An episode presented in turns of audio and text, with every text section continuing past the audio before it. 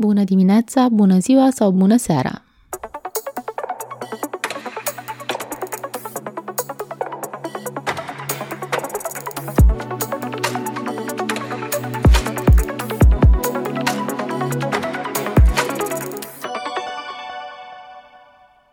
Bună, eu sunt Sabina și acesta este Zest, un podcast despre scris cu claritate că e mai importantă decât toate. Azi eu am alături pe Andreea Roșca, jurnalist cu peste 20 de ani de experiență. A început să scrie la evenimentul zilei în anii 90.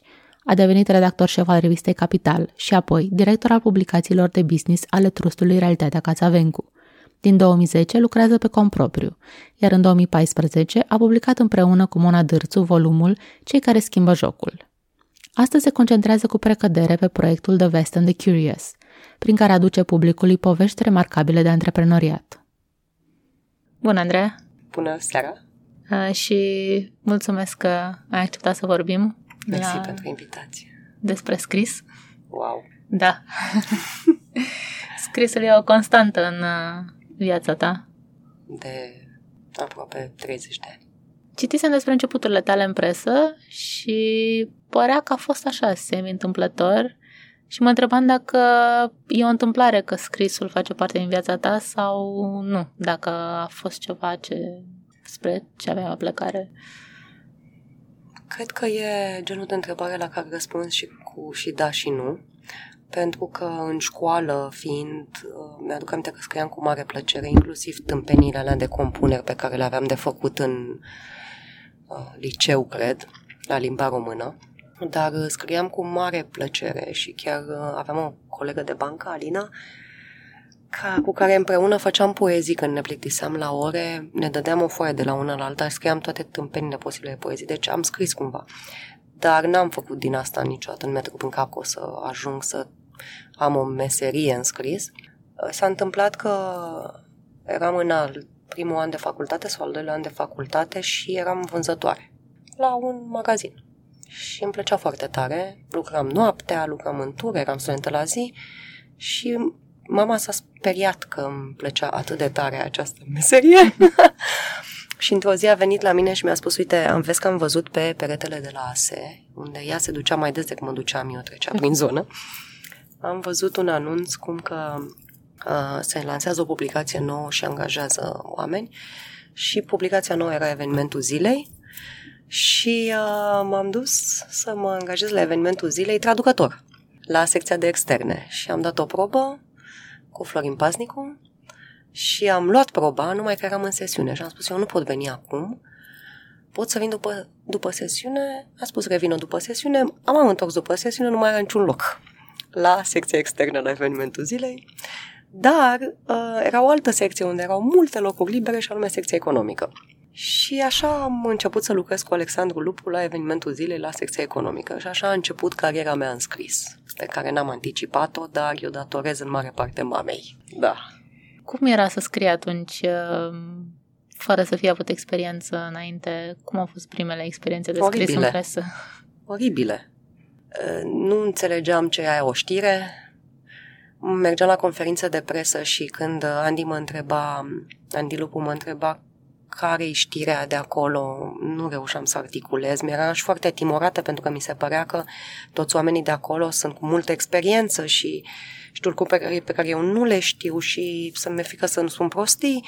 Și nu știam care-i știrea, iar când mă lămuream discutând cu el care-i știrea, mi-era foarte greu să scriu. Pentru că, așa cum e cu orice la început, până când ai un pic de exercițiu și nu stăpânești puțin principiile de bază, lucrurile par foarte grele. Deci mi-era greu. Noroc că la evenimentul zilei, pe vremea aia, la începutul începutului, nu era atât de importantă scriitura. Dar ce era important? Știrea. Exclusivitatea, lucrurile neobișnuite, uh, să surprindem ce se întâmplă în stradă. Nu știu, era un moment în care se întâmplau foarte multe lucruri și presa în România era destul de posomorâtă încă. Evenimentul zilei a reinventat, practic, de acolo a început presa de știri din România. Și deci știrea era importantă. Trebuia să scrii în limba română corect cu subiect și predicat, să știți unde se pune o virgulă, dar arta de a scrie, meșteșugul, era irelevant. Mm. Apoi a început să, oamenii au început să învețe și a început să fie mai important. Da. Lucrai atunci, se lucra pe text cu editor sau era mai importantă să fie rapid? Hmm. Um, nu știu dacă mi-aduc foarte bine aminte, dar uh, cred că mai citea cineva textele respectiv, șeful de secție, nu mi-aduc aminte să fie avut editor ca meserie de editor. Uh, era șeful de secție care, evident, veneai de pe teren, ce ai aflat, tu povesteai ce ai aflat, uh, șeful de secție strângea totul, Andy strângea totul și mergea într-o întâlnire care mie atunci mi se părea foarte așa un loc unde aspiram să ajung și eu într-o zi, era o întâlnire între managerii diverselor zone și Ion Cristoriu și managementul de top uh, editorial și acolo propuneau subiecte. Și era, asta e pe pagina 1, asta e pe pagina 5, asta da, asta nu, asta și tu sperai că șeful tău direct, Andy, se va întoarce de acolo spunând, asta e pe pagina 1. Deci asta era suprema, îmi pare rău că n-am păstrat primul meu articol de pagina 1 pentru că a fost un moment de referință în cariera mea care începea atunci în jurnalism. deci nu mi-am aminte să fost editor. Ce mi-aduc aminte este că era o cameră destul de mare cu niște domne care băteau la mașină tot, tot ce scriam noi cu pixul. Pentru că cu pixul scriam. Așa e, nu erau telefoane, nu era internet. Doamne ferește, nu. Nu existau. Nu erau telefoane fixe și te duceai pe teren și să stai, stăteai acolo până când obțineai ce aveai de obținut. Vorbeai cu oameni. Aia era tot. E o artă pierdută azi, în rândul jurnalistilor, da. cred. Din păcate, da. Pentru că pierzi contactul cu lumea reală. Și ai impresia că știi, dar nu știi. Nimic. Până când nu mergi. Și eu văd foarte bine asta și în ceea ce fac astăzi, și anume partea asta de interviuri, unde bogăția de informație și de lucruri interesante și de lucruri surprinzătoare din viața unei companii până la urmă și a unui antreprenor este imensă. Este fascinant ce se ascunde dincolo de nu se ascunde, că ele sunt la vedere dacă cineva întreabă, de fapt. Dar este fascinant ce lume incredibilă există dincolo de titlurile de PR și de cifrele seci despre cutăriță care anul ăsta planifică să facă o cifră de afaceri cu 20% mai mare. Pe bune? Adică, serios? Sau what? Viața reală din spatele acestor chestii abstracte anoste și complet, nu știu, fără viață, este incredibil. Deci da, am pierdut arta de asta de vorbă în media. Tu ai trecut prin asta și la început, în presă, când trebuia să vorbești cu oamenii, acum faci interviuri uh-huh. cu antreprenori. Uh-huh. Ce face un interviu să fie bun? Sau tu cum te pregătești pentru un interviu să te asiguri că scoți acele lucruri de care da. spuneai acum că sunt uh, fascinante? Cum te pregătești tu și ce îl face să fie bun sunt două lucruri. Adică poți să te pregătești foarte bine și să nu-ți iasă nimic. Adică există și această variantă. Dar cred că, că să te pregătești e esențial totuși. Eu mi-aleg aleg oameni care mă interesează aleg oameni despre care vreau să știu lucruri. Aleg oameni pentru care să pot avea un soi de admirație. Fac destul de multă cercetare, fac multă cercetare, adică încerc să citesc cam tot ce au spus, cam tot ce s-a scris despre ei, dacă au scris cărți, le citesc cărțile, dacă au fost oaspeți în podcasturi, le ascult. Uh, pentru că pentru mine e foarte important să am încredere că știu știu lucruri importante despre omul respectiv. Nu poți să știi niciodată tot. Pentru mine trebuie să, oamenii trebuie să fie credibili. Și mm, să am așa un sentiment că sunt dispuși să vorbească despre lucrurile mai puțin plăcute. Să vorbească despre lucrurile pe care le-au greșit. Despre acolo unde nu sunt foarte mândri de ce decizii au luat. Uh, încerc să mm, elimin cât pot eu de mult probabilitatea de a găsi orice fel de problemă legală, dacă vrei, adică genul ăsta de afaceri despre care hai să nu vorbim despre asta. Că n-a fost o macușeră. Um, cu bani publici, cu... Nu, prefer să zic nu. Dacă eu am un, un, orice fel de semn de întrebare pe care nu-l pot lămuri în mod satisfăcător pentru intervievator mm-hmm. și pentru public până la urmă, că eu fac asta pentru public și pentru mine, dar le fac pentru public. Zic nu. Apoi caut să înțeleg omul. Caut să înțeleg ce este interesant în tot parcursul lui, care sunt acele lucruri care mie îmi par definitorii, momente, decizii, uh, întoarceri de situație. Încerc să-mi dau seama care sunt curiozitățile mele și să-i creez așa un soi de contur în mintea mea și apoi vorbim. Vorbim înainte ca să avem o bază pe care să avem o conversație. Ca să îmi validez eu niște uh, zone de întrebări, ca să îmi validez cercetarea mm-hmm. dinainte. Dar cred că esența esențelor în, în partea de interviu, cel puțin, este că trebuie să ai un interes. Și în ce fac eu să-ți și placă oamenii, în general. Trebuie să ai un interes să-ți placă oamenii și să ai conștiința că o faci pentru tine, că altfel n-ai putea să o faci. Dacă nu-ți face plăcere, eu nu pot să fac nimic dacă nu face plăcere. Dar trebuie să ai și conștiința că tu creezi un produs totuși. Și atunci produsul acela are nevoie de un client care să-l consume și trebuie să gândești care sunt lucrurile interesante pentru oamenii care aud. De ce aș vrea să ascult chestia asta? De ce m-ar interesa lucrul ăsta? Am tot timpul asta. Câteodată mi iese, câteodată nu. Asta spun. Și îmi perfecționez tot timpul întrebările. Sau mă străduiesc. mă străduiesc să găsesc întrebări mai bune. Că spuneai că vorbești cu invitații înainte să le iei interviul, asta e și o dilemă pe care o am și e o dilemă pe care o am. Mă gândesc că vorbind înainte cu ei, poate pierzi un pic din spontaneitatea discuției sau poate apoi poate deveni puțin monoton pentru că repeți o parte din conversație pe care ai avut înainte. Cum, cum vezi lucrul ăsta? Am și eu această temere.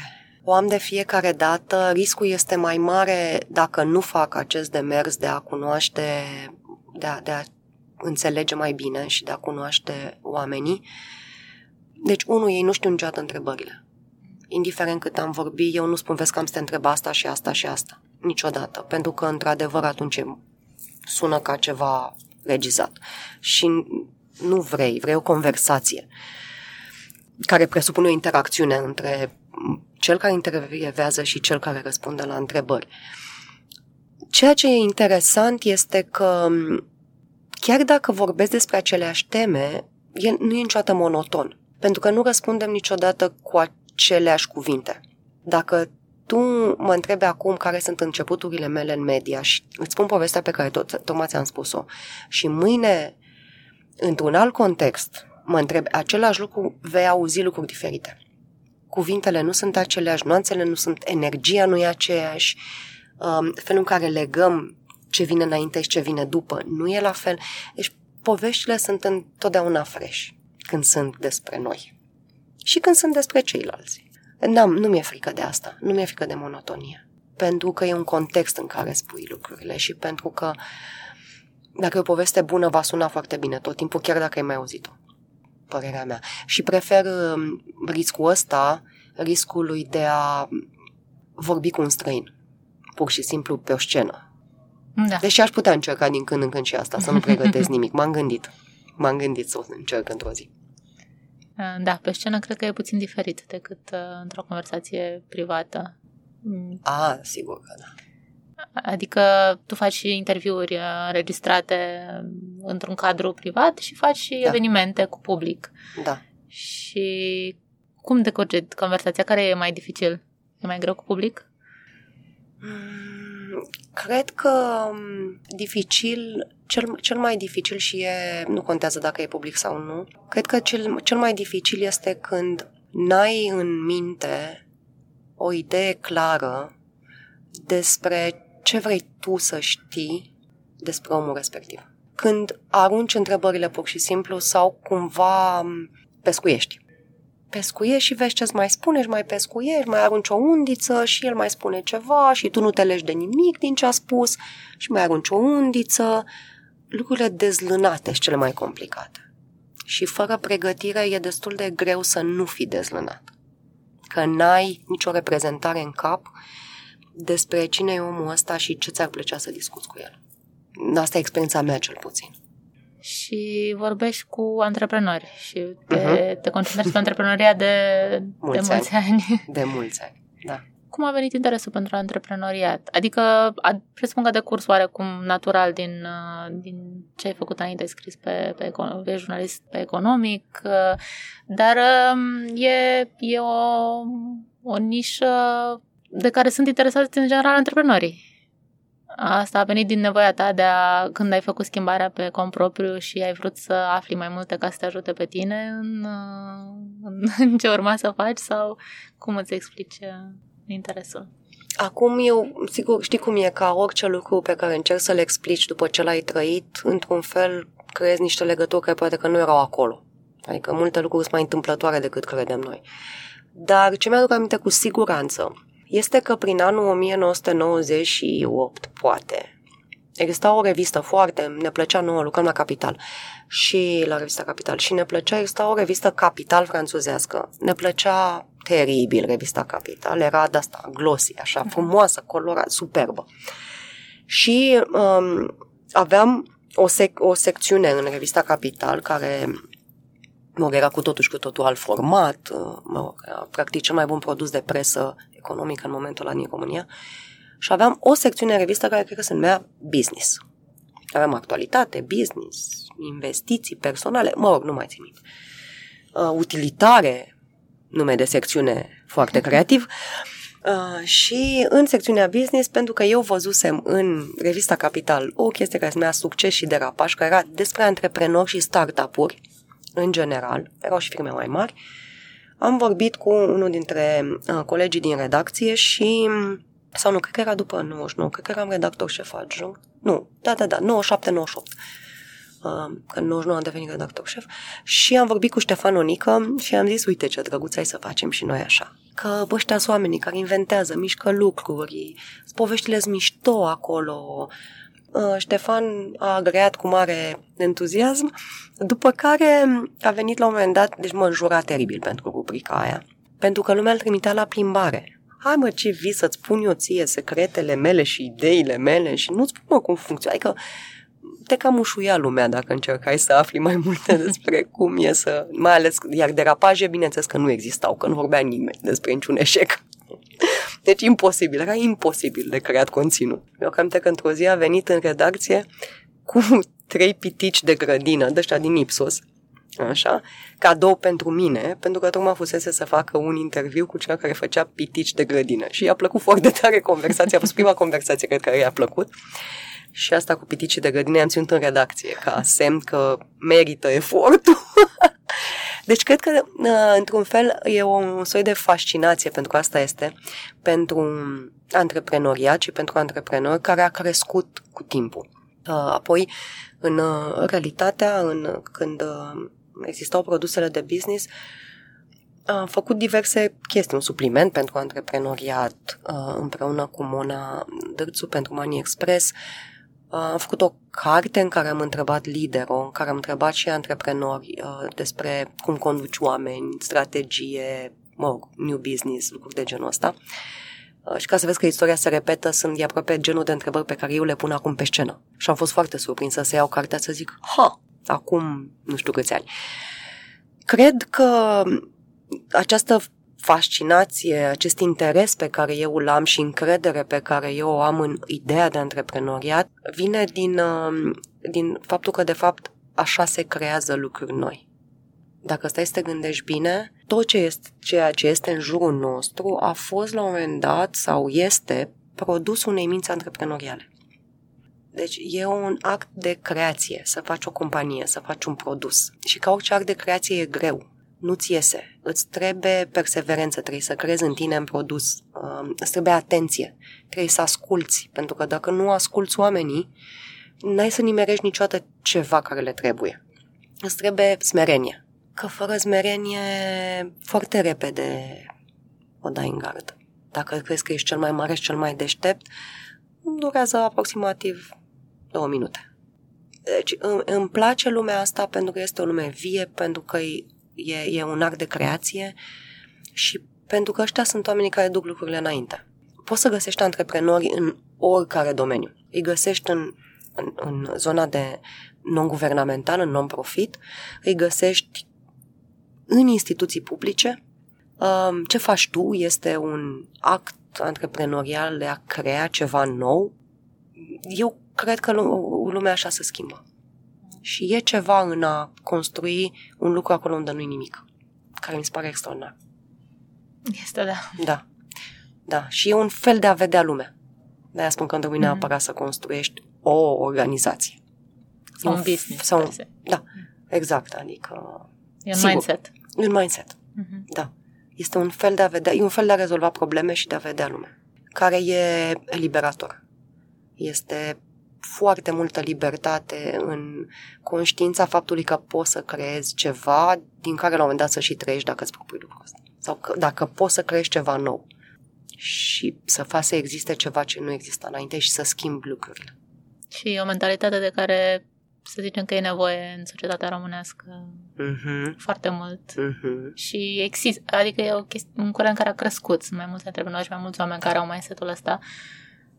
Dar da. mulți încă sunt descurajați sau au impresia că nu e pentru ei. Dar cum descrii tu, se aplică, un, se aplică mai multor oameni. Da, asta e la un nivel foarte de bază ca gândire. Mm. Sigur că dacă vrei să fii dacă vrei să construiești o companie care să crească, să dureze, sigur mergem pe un cu totul alt nivel. Uh-huh. Și acolo e fascinant, evident. Ce în mațele unei, unei construcții antreprenoriale e uh, incredibil de interesant. Dar eu vorbesc acum de partea uh, și puțin filozofică, dacă vrei, dar de partea de bază. Da, e un mindset. Sigur, depinde unde vrei să ajungi. Dacă vrei să fii următorul unicorn, e, acolo e puțin mai mult. Dar așa începe. Tu ai lansat uh, și ai condus proiecte editoriale. Da. Cum a fost să fii persoana care decide direcția editorială, care organizează redacția, uh, spre care vin uh, presiuni din mai multe părți? Ți-a plăcut? Da. Mi-a plăcut foarte mult. Eu cred că am în mine un spirit ăsta de om care să luptă, care nu știu cum să exprim treaba asta. Mie îmi plăceau bătăliile, apropo de presiuni. Îmi, îmi plăcea să definesc un teritoriu și niște principii și să mă lupt pentru ele. Și aici vorbesc de tot, echipa redacțională, principiile redacționale. Eram celebră pentru faptul că era foarte greu să mă convingi pe mine să fac ceva care nu era în interesul cititorului. Mi-a plăcut foarte mult pentru că e ceva magic cu, în a lucra cu o echipă care crede că face lucruri importante. E ceva magic în energia cu care oamenii discută, decid, uh, merg și fac lucruri grele. E ceva magic în motivația și energia dintr-o echipă care crede că face lucruri importante și crede în ce face și crede în meserie și vrea să fie mai bună. Mi-a plăcut foarte mult și să cresc ca lider de oameni, lider de echipă, pentru că îți cere tot timpul să fii atent și să asculți și să înveți Îți dau un exemplu foarte simplu, dar cum facem noi evaluările anuale ale unei echipe redacționale? Și înveți. Și experimentezi ceva și după experimentezi altceva și apoi am ajuns la, o, la un fel de a evalua care consta într-o conversație din care fiecare uh, stabilea, uite, astea sunt cele trei puncte pe care lucrăm. Și eu, ca șef al lor, și ei. Dar mi-a luat ani de zile. Și procesul de a îmbunătăți felul în care tu conduci și felul în care cunoștințele tale despre ce înseamnă să conduci o echipă mi-a dus multă satisfacție. Foarte multă satisfacție, da. Mi-aduc aminte că eram într-o zi într-un aeroport și a avut avionul foarte mare întârziere, era un zbor transatlantic și aveam cu mine într-o geantă un dosar mare, că pe vremea nu existau laptopuri, deci era sau mă, cred că nu căram cu mine, habar n-am. Și aveam un dosar mare cu o cercetare de piață despre un produs și am stat în aeroport și dacă n-am bigulit cercetarea aia de piață până la nivelul ultim, ultim, ultim, ultim, ca să-mi imaginez cine e cititorul nostru și ce vrea el și cum putem să scriem mai bine pentru el și cum pot eu, ce pot eu să le transmit, cum le transmit eu toată informația asta echipei cum discutăm despre asta. Eram extraordinar de entuziasmată de acest proces. Mi-a plăcut. Da, e satisfăcător. Îți aduce o bucurie foarte mare. Și nu e ușor.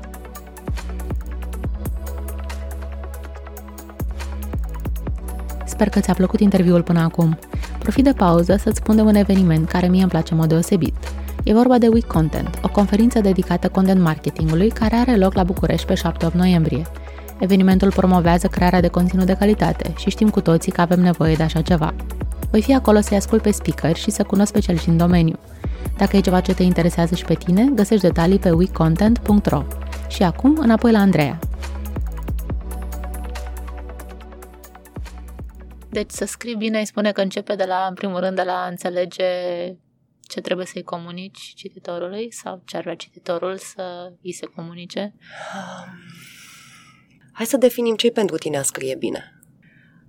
Pentru mine a scrie bine înseamnă a scrie un text, indiferent de uh-huh. unde e el, care este citit cu interes și care aduce ceva celui care l-a citit interes și o...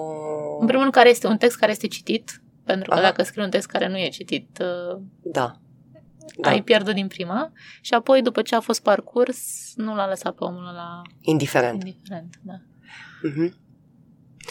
Asta e definiția mea. Poate da, da ai da. o altă definiție.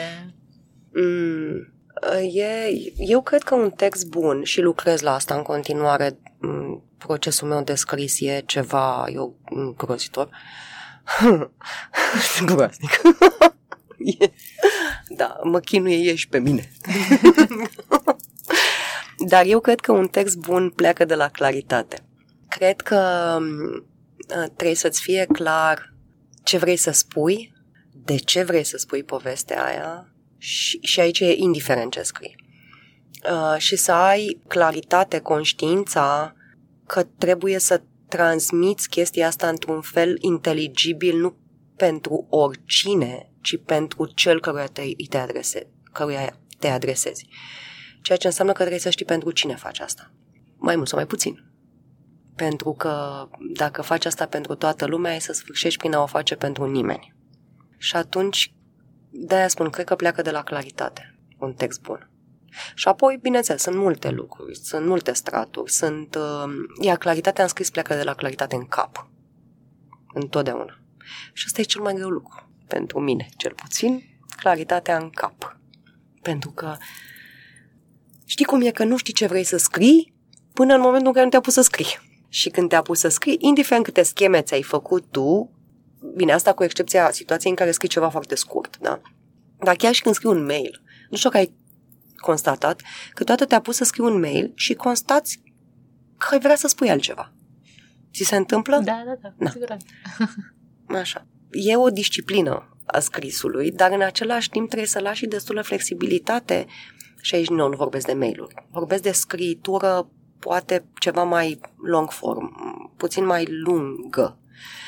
Uh, da, trebuie să ai uh, încrederea să mai lași textul să se ducă unde se duce el dar și disciplina de a avea totuși un cadru, că altfel se duce în bălării și nu mai termin niciodată, ceea ce mie mi se întâmplă des. Mi se pare fascinant, totul e, sunt niște direcții la care nu mă gândisem, care sunt foarte in, in, interesante. Um, care era întrebarea? Pornisem de la ce înseamnă să scrii bine sau ce înseamnă uh-huh. să mhm. fie un text bun. Da, da, și spuneam că e vorba de claritate uh-huh. și Uh, peste asta apoi vin niște, niște straturi, da? deci vine disciplina, știința scriturii, curiozitatea de a nu te opri la primul strat de care dai. Un text bun e un text care îmi spune ceva, îmi dă un unghi la care nu mă gândisem, îmi, îmi spune ceva ce nu știam și care e interesant de aflat. Cred că trebuie să-ți pună o problemă. Cred că trebuie să te lase mai deștept decât erai înainte să-l citești, să simți că ai câștigat ceva. Că așa cum spui foarte bine. spune puțin despre procesul tău pe care spui că e. Adică ai atât de multă experiență și în continuare ai un proces da. foarte complicat sau da. de ce? De ce spui că e Um, pentru că eu cred că sunt genul acela de um, uh, scriitor care um, sunt ca, sunt ca găina. Vede o mărgică, aleargă după ea Da, ceva sclipește, repede am schimbat direcția așa. Pe mine mă, mă, mă atrag foarte tare și mă prind foarte repede ideile interesante. Și uite, hai să-ți dau un exemplu foarte simplu. Vreau, am acum, eu am un caietel în care îmi scriu idei despre ce vreau să scriu. Și uh, am această idee despre, de a scrie despre intuiție. Ce este această intuiție?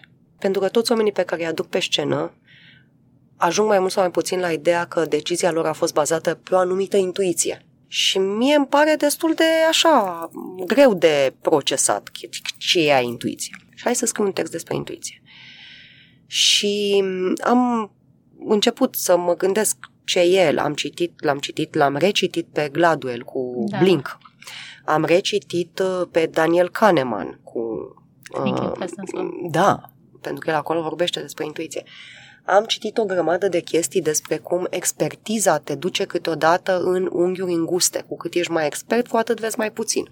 Și ai mai multe bias-uri de confirmare. Crezi că ai mai multă dreptate. Și am pornit de la o idee simplă. Haide să vedem...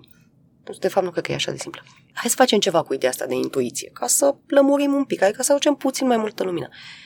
Și am ajuns într-un volum de muncă și de cercetare din care cred că aș putea la momentul ăsta să scriu o carte eu nu mă pot opri. Totul mi se pare foarte interesant. Și de mult timp, de, de foarte mult timp, de când scriu lucruri de astea mai lungi, mai... Dar chiar și când eram în presă. Pentru mine cel mai greu lucru este să spun, gata, haide să găsim un fir roșu și mai ai tu timp de celelalte, dar hai să-l găsim pe ăsta și să-l păstrăm și să mai mult sau mai puțin mergem pe el și să-l simplificăm. De aceea procesul meu e destul de complicat pentru că eu mă arunc cu capul într-o poveste, caut o grămadă de lucruri, toate lucrurile alea mă duc în noi ramificații pe care le urmăresc, mă pierd și apoi trebuie să mă întorc și sunt complet dezamăgită pentru că eu aș vrea să tot, tot să spun, tot, tot, tot. E, și atunci, da, aici e, e partea complicată nu scriu ușor. După atâția ani de zile, eu nu sunt genul de om care să scriu ușor. Și mi-aș dori să fiu, dar nu sunt. Și cred că mai e o chestie interesantă, pentru mine cel puțin. Și aici e mai ales vorba de uh, momentul în care scriu despre oameni, cum a fost când am scris cartea.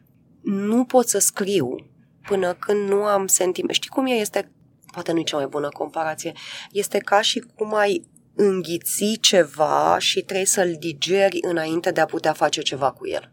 Pentru că povestea aia, până când nu face, nu, nu înțeleg și cumva nu locuiesc, pur și simplu nu pot scrie. Și atunci petrec timp cu asta și mă gândesc la unghiuri și mă gândesc la o grămadă de, de posibile explicații pentru ceva sau altceva și mă întorc și caut niște fărâmițe care să lege, pentru că până în momentul în care nu mă simt familiară și acasă în povestea respectivă, eu nu pot scrie. Dar ăsta e doar procesul meu și atunci pot să scriu ușor că era cu scrisul ușor. Atunci poți să scrii ușor. Da, e ultimul, ultimul sau penultimul pas din, da. Da. Din proces. Da. Și o poveste bună e făcută din multe lucruri. O poveste bună e făcută nu numai din... E făcută din uh, texturi, e făcută din lumină. E făcută dacă, uite, de exemplu, dacă scriem o poveste despre ce facem noi aici, o poveste bună are felul în care cade lumina în această cabină eu sunt claustrofobă. Aolea, care bine că e... Așa? Nu, nu, nu, e ok. în această cabină de un metru 60 pe un metru, este despre atmosfera dintre noi, este despre ce am spus la început și cât apă a băut fiecare dintre noi, pentru că asta spune ceva, n-am băut, suntem ok, nu avem emoții foarte mari. Da, deci o poveste bună e făcută din culori, texturi, zgomote, mici crâmpeie de viață care îți vorbesc despre o emoție. Nu e doar mm, fapte seci. Și alea trebuie să se așeze, pentru că trebuie să o vezi. Și când o vezi, atunci o poți scrie. Dar trebuie în același timp să ai toate notițele și detaliile. Și trebuie să fii atent. Da. La momentul ăla în care parcă interlocutorul tău a schimbat vorba sau parcă a avut o mimică diversă a feței sau diferită sau ăla, simți că e un subiect care îi place, simți că e un subiect unde n-a spus tot, simți că, adică trebuie să fii atent. Eu cred că jurnalismul e o, o meserie de atenție și de ascultare. Și de curiozitate. Și de răbdare. Și de răbdare. Multă. Da, și de răbdare. Uh, că spuneai de că te, te-ai documentat pentru, pentru un subiect și te gândești că ai, ați reșit și o carte. Uh-huh. Te gândești să mai scrii o carte sau... În fiecare zi. Și ce te oprește sau poate lucrezi deja la, la ceva? Uh, nu mă oprește absolut nimic. Uh, am mai multe idei puse, așezate, mai multe capete de cărți, posibile capete de cărți de care să încep să trag capete de ață de carte. Cred că trebuie să doar e, e doar o chestiune de a așeza ideile în forma lor cea mai bună posibilă, ca să spun ce vreau să spun. Da, mă, mă tentează ideea de a scrie despre acest fel de a gândi. O carte despre felul ăsta de a gândi, de a lua decizii și de a vedea lumea, care e propriul antreprenorilor. Și așa cum spuneam, cred că eliberat, pentru mine cel puțin a fost uh, eliberator. Să învăț de la ei. Cred că trebuie doar să o așez într-o formă sau alta. Da, asta mă oprește. N-am avut timp. Cum îți organizezi uh, timpul între toate lucrurile pe care le faci? Uh, cum îți faci timp pentru scris? Cum îți faci timp pentru interviuri? Cum prioritizezi? Că pare o persoană care face multe lucruri. și... Da, și am, eu am luat o decizie, făceam și mai multe. Și mi-am dat seama, am ajuns la o concluzie destul de intuitivă, simplă și care poate că trebuia să ajung de mai mult timp, că nu poți face toate lucrurile bine și că trebuie să alegi. Trebuie să alegi, sigur, poți face multe lucruri, dar trebuie să alegi ce vrei să faci bine. Și am luat acum câteva luni uh, decizia că eu vreau să fac bine Vast and Curious. The Vast and mm-hmm. the Curious. Acest proiect care merge în intimitatea, dacă vrei, deciziilor și felului de a gândi și a, în, în intimitatea modului de operare antreprenorial. Deci ăsta vreau să-l fac bine. Cu regret de mult, adică nu mi-a fost ușor, dar am uh, spus nu la foarte multe lucruri pe care le făceam și am uh, închis proiecte. Am, uh. Deci nu, acum ăsta este principalul mhm. meu, uh, principalul lucru pe care îl fac și îl iubesc foarte tare și am zis că trebuie să-i dau șansa de a ajunge orice poate să ajungă. Cum îmi prioritizez timpul? Încerc să am um, zile dedicate pentru scris, o dată pe săptămână, o zi indiferent ce scriu. Uh, mă străduiesc să combin cât se poate de mult în lucruri repetitive și care nu-mi cer foarte multă concentrare într-o zi. De exemplu, am o anumită zi în care mă ocup de lucruri administrative, de plătit facturi, de emis facturi, de toate lucrurile astea, gând, listă de cumpărături, tot ceea ce este administrativ, încerc să le trântesc în trei ore într-o singură zi și să mi le iau de pe cap și apoi nu mă mai gândesc la ele până nu le vine rândul în agenda. Asta ce face asta este că îți elimină fragmentarea.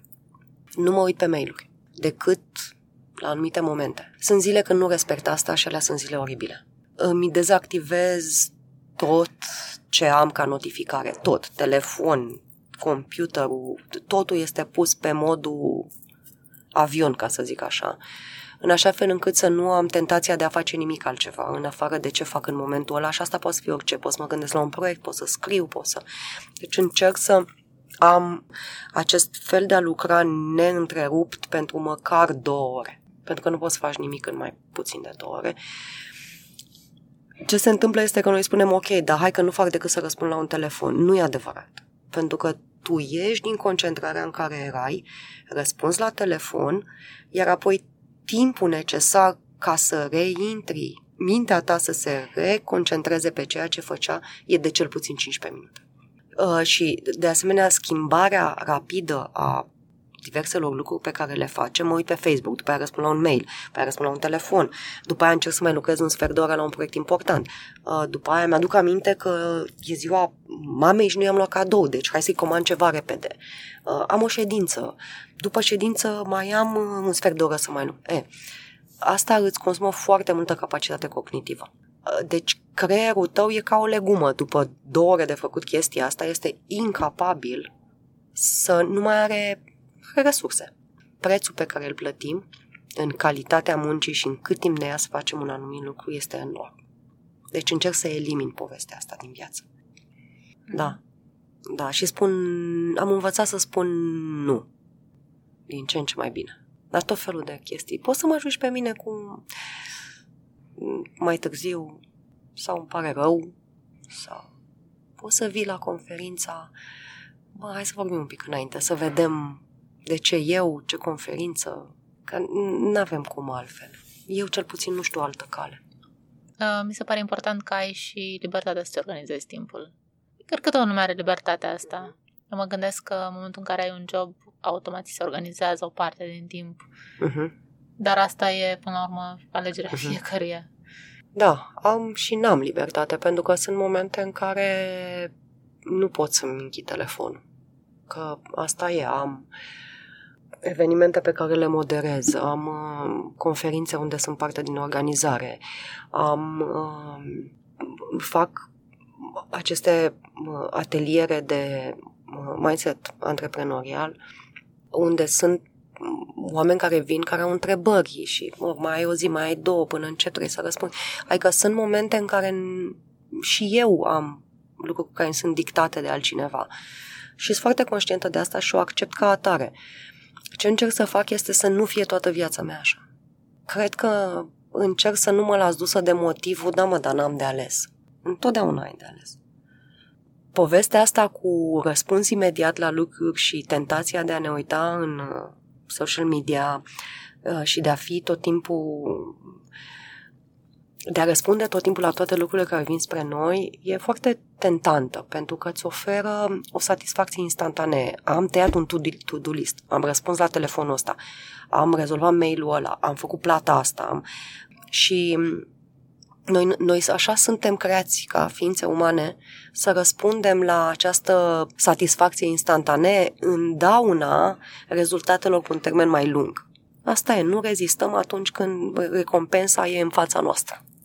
E un experiment făcut cu niște copilași care li se dă o, o prăjitură mm. și da. li se promite că dacă nu mănâncă le mai dau, li se mai dă o prăjitură și sunt atât de chinuiți copiii uitându-se la prăjitura da. respectivă și mulți mănâncă prima, nu reușesc. Da. E o chestie despre condiția umană pe care exact. o ai exact. de când ești mic da. și nu da. vrei atunci. Și cercetarea asta despre care vorbești a arătat că cei care pot rezista tentației este, poate să mănânce acum o prăjitură sau să amâne momentul și să mănânce două, mm-hmm. o mhm. bomboană sau două mai târziu da, sau da, ceva da. de genul ăsta. Cei care au capacitatea de a amâna să, de a rezista acestei tentații și de a amâna satisfacția, i-au urmărit pe parcursul anilor și se pare că sunt oameni cu o performanță profesională și o satisfacție de viață mai mare decât a celor care n-au rezistat. Interesant. Da, da. E o motivație să, să ne educăm în sensul ăsta. Da, da citind așa despre parcursul tău profesional uh, și am ajuns la concluzia că am fost pe holurile acelui ștrus de da, presă da, într-un, fost, da. în, într-o perioadă nu tocmai simplă pentru presa din România, când a fost criza de acum 10 ani. Cred că atunci ai și decis să lucrezi pe cont propriu după 2010, perioada da. respectivă. Da. Perioada de acum 10 ani, când lucram în presă, a fost una dificilă foarte dificilă. Vedeam în jur cum se destramă lucruri, cum oamenii rămân fără joburi, cum se destramă proiecte. Ce ai învățat din perioada aia și cum mai trece acum peste o perioadă similară? Um, hmm. A fost o perioadă pentru mine cred că ăla a fost cel mai moment. Dacă ar fi să aleg un moment care a fost oribil în viața mea, pe ăla l-aș alege. Pentru că Mm, și personal și profesional și la nivel emoțional a fost un moment îngrozitor pentru că deci lucrurile cumva, cum să spun, da, s-au destrămat în 2009 uh, la final, dar s-au des și puțin după aia în 2010, dar s-au destrămat în, în, cu o viteză incredibilă, adică noi am închis o redacție foarte mare de pe o zi pe alta să, să trimiți acasă atâția oameni, așa, fără niciun, deci de pe o zi pe alta, um, eu nu mi-am dat seama atunci, pentru că cred că funcționam din adrenalină și din, um, nu știu, deci nu cred că eram foarte conștientă de contextul ăla. Uh, eram, mi s-a părut îngrozitor și cred că a trebuit să mă protejez cumva emoțional ca să nu mă destram complet. Dar după aceea mi-am dat seama, um, este oribil. Oribil și mi-a luat foarte mult timp ca să-mi revin din perioada aia. Cred că ce a fost îngrozitor și asta poate că a fost propriul grupului, realitatea, uh, cred că ce a fost îngrozitor a fost viteza cu care lucrurile au trecut de la totul e relativ în regulă și suntem ok, la închidem tot. Ăsta a fost un șoc, a fost un șoc major și nu știu cât s-au trecut prin el. Cred că am învățat câteva lucruri importante. Am, am învățat uh, cu mare preț că oamenii sunt mai importanți decât orice altceva și trebuie să fii atent și uman indiferent de cât de complicată e situația. Nu te, nu, n-ai, n-ai nicio scuză să fii măgar cu oamenii. Și noi am fost atunci. Mă rog. Al doilea lucru, și îmi pare foarte rău, al doilea lucru pe care l-am învățat este că uh, tu ca om începi să pierzi când începi să îți uh, zăpăcești valorile. Când faci compromisul cu valorile și principiile tale de viață, atunci începi să pierzi. Și eu am făcut niște compromisuri uh, în sensul în care poate că n-am crezut atât de mult că o anumită decizie sau alta e bună și totuși am zis da, o facem. N-ar fi trebuit să zic. Am crezut că, că unul dintre produse nu era pregătit să fie lansat pe piață și ar fi trebuit să ies din povestea aia, nu să zic da. Um, cred că am mai învățat că trebuie să-mi fie foarte clar pentru ce anume lucrez și lupt. Trebuie să alegi. Vine un moment când alegi tabere. Că nu, mai, nu se poate altfel. Pentru că lucrurile sunt atât de polarizate încât alegi. Și uh, cred că am ales greșit. Cred că am ales uh, partea de management și patronat, dacă vrei, în defavoarea produsului și a echipelor. Cumva cred că mi-era, mi-a fost foarte frică și mi-a fost frică pentru că nu știam ce să fac altceva în afară de ce făceam. Și asta te face să faci niște compromisuri. Și am făcut lucruri pe care astăzi nu le-aș mai... Dar asta e, atâta, atâta știam, atâta făceam. Mm, am făcut și lucruri extraordinare, din care am învățat foarte multe. Adică noi acolo am făcut niște produse într-o piață care era destul de aglomerată și am făcut niște proiecte foarte frumoase pentru prima oară. Iar asta, e, ca așa cum spuneam mai devreme, e, îți dă o satisfacție imensă indiferent cât e de greu. Și uh, da, am lucrat cu oameni foarte mișto, jurnaliști foarte buni. Mona, cu care am și scris cartea, echipa de la Money Express, echipa de la Business Standard. Da, au fost momente minunate și am învățat că, de fapt, dacă produsul nu e bun, poți să te pui în fund și în cap. Dacă produsul e bun, sunt momente în care nu e de ajuns. Nu știu dacă am răspuns la întrebare. Cred că ai răspuns, da. Da? Da. Cum vezi jurnalismul de azi în România? Adică eu cred că e o piață complicată. Sunt produse low quality care produc foarte mult și care unde lucrează oameni care poate ar putea mai mult, dar sunt cumva blocați și sunt aceste produse mai noi de jurnalism independent, de proiecte care încearcă uh-huh. să mhm. autofinanțeze, dar care au și pe partea niște obstacole de trecut, uh-huh. principal financiare. Uh-huh. Mai, um, eu cred și am învățat în toți anii ăștia că indiferent ce faci, e nevoie de leadership. Și asta se vede în piața din România așa cum este ea astăzi. Acolo unde ai oameni care au uh, valorile și principiile acolo unde trebuie să fie și cred în meseria asta și vor să o facă bine și vor să facă un produs bun, uh, vezi că instituțiile de media, chiar alternative, chiar mici, chiar aflate la început, au echipe extraordinare, au uh, uh recunoaștere publică pentru ceea ce fac fac niște produse foarte bune pe care le consumi cu plăcere. Au claritate despre cine-i publicul și cine nu-i publicul. Deci sunt produse bune, sunt echipe bune, acolo unde e leadership. Unde nu este leadership sau unde uh, oamenii au uitat pentru cine lucrează și de ce se duc în fiecare zi la birou și nu e nimeni acolo care să le amintească și să le insufle energia și motivația de care orice echipă și orice om are nevoie, se vede. Deci, după părerea mea, ce lipsește astăzi în presă, și s-ar putea ca multă lume să mă înjure din cauza asta, este leadership editorial. Nu cred că lucrurile încep de la bani, adică nu cred că mai mulți bani acum a rezolvat problema. Cred că poți să triplezi să, de 10 ori, că poți să dai 100 de milioane în, astăzi, de ce monedă vrei tu. Oricărui produs care face o treabă proastă, o să facă o treabă mult mai proastă. Pe bani mult mai mulți. Deci nu cred că banii sunt o problemă. Cred că ceea ce lipsește este leadership, adică niște oameni care să conducă niște echipe și oamenii care îi conduc să creadă în niște lucruri. Și să aibă uh, un sens al meseriei dincolo de hai să mai facem cinci clicuri. Că jurnalismul nu este despre clicuri. Jurnalismul este despre a livra ceva care are valoare. Dacă nu are valoare, nu durează. Te duci, cum vorbeam mai devreme, într-o cursă, într-o grămadă de oameni care fac același lucru. Caută clicuri. E, clicuri din ce în ce mai ieftin pe măsură ce sunt mai mulți. Deci, ecuația e foarte simplă. N-ai cum să câștigi. Da, da, așa o văd. Cred că acolo unde sunt oameni buni la vârf, există proiecte cu potențial foarte bun și acolo unde nu sunt oameni buni la vârf, totul se cede rău. Uh, pare, adică e o idee care are sens, uh, numai că leadership-ul ăsta e la fel ca și antreprenor, la fel ca antreprenoriatul e o chestie complexă și foarte sunt puțini nu oameni. e adevărat, e o chestie foarte nu? simplă. Nu, eu cred că e o chestie foarte simplă. Întrebarea dacă ești șef de redacție sau șef de echipă de oameni care lucrează într-o redacție, întrebarea este de ce faci ce faci.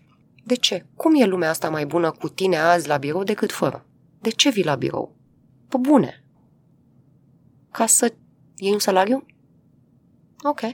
Deci, asta înseamnă că cu atât, pe atât de bună o să fie echipa ta. Pentru că dacă vii ca să iei, doar ca să iei un salariu, întrebarea este ce valoare aduci. N-ai să ai niciodată un salariu bun dacă valoarea pe care o aduci e am venit aici să iau un salariu. E foarte simplu, de fapt. De trebuie să spese de meserie, de cei pentru care produci ce produci. E, mi se pare că este o, o așa desconsiderare a publicului în ceea ce se întâmplă astăzi în media, așa o ruptură de viața reală în ceea ce se întâmplă astăzi în media de business, care băi, scrie despre business din birou și din conferințe, de, din conferințe și din comunicate de presă și din...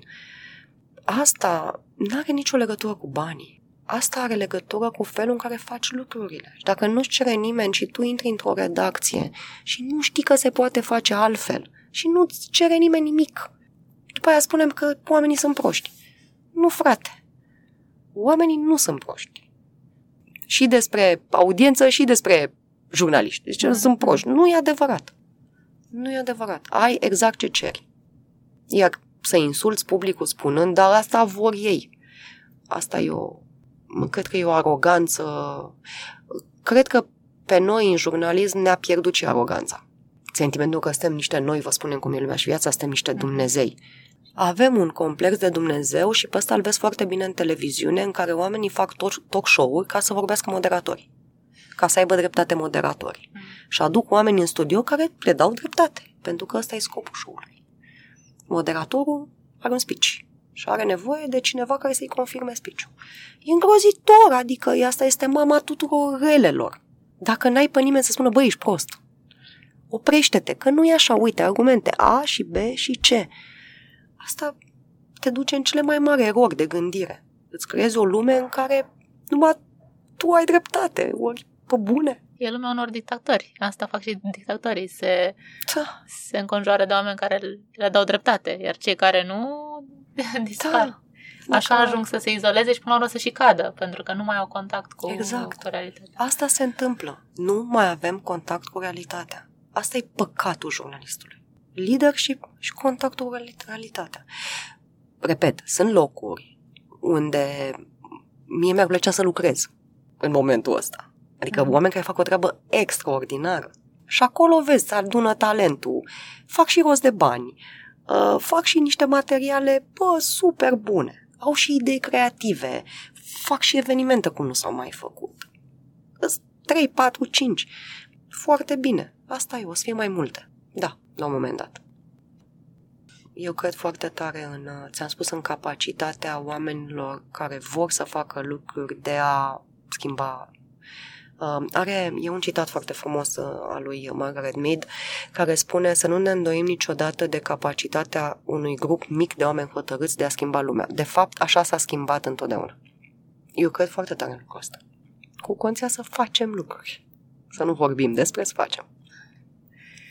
Da. Um, ultima întrebare să mai pun, Sigur. pe care o pun de obicei la final. Uh-huh. Uh, să spunem că ai avea la dispoziție un panou publicitar mare ah. uh, într-o intersecție prin care treci tu des din București, nu știu să zicem. Uh-huh. Victorie, Romană, o intersecție mare uh-huh. sau în altă parte. Uh, și ai putea să scrii acolo orice vrei. Uh-huh. Uh, ce scrie? Ce scrie? Aș scrie... Cred că aș scrie ascult. Cred. Pentru că e ce vorba mai devreme.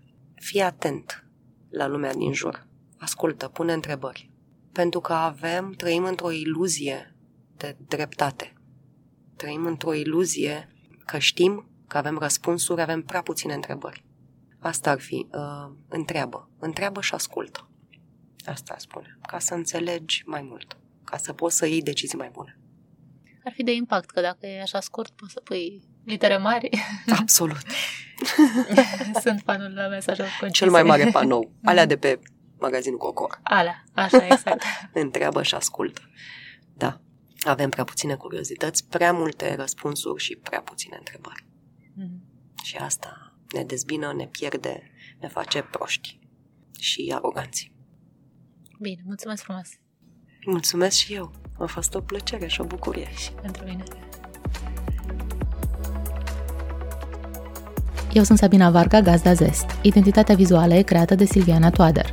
Zest apare de 3-4 ori pe lună, miercurea dimineața. Dacă vrei să afli imediat cum public un episod nou, abonează-te într-o aplicație sau pe blacusens.ro. Mulțumesc că ești un ascultător cu Zest. Pe curând!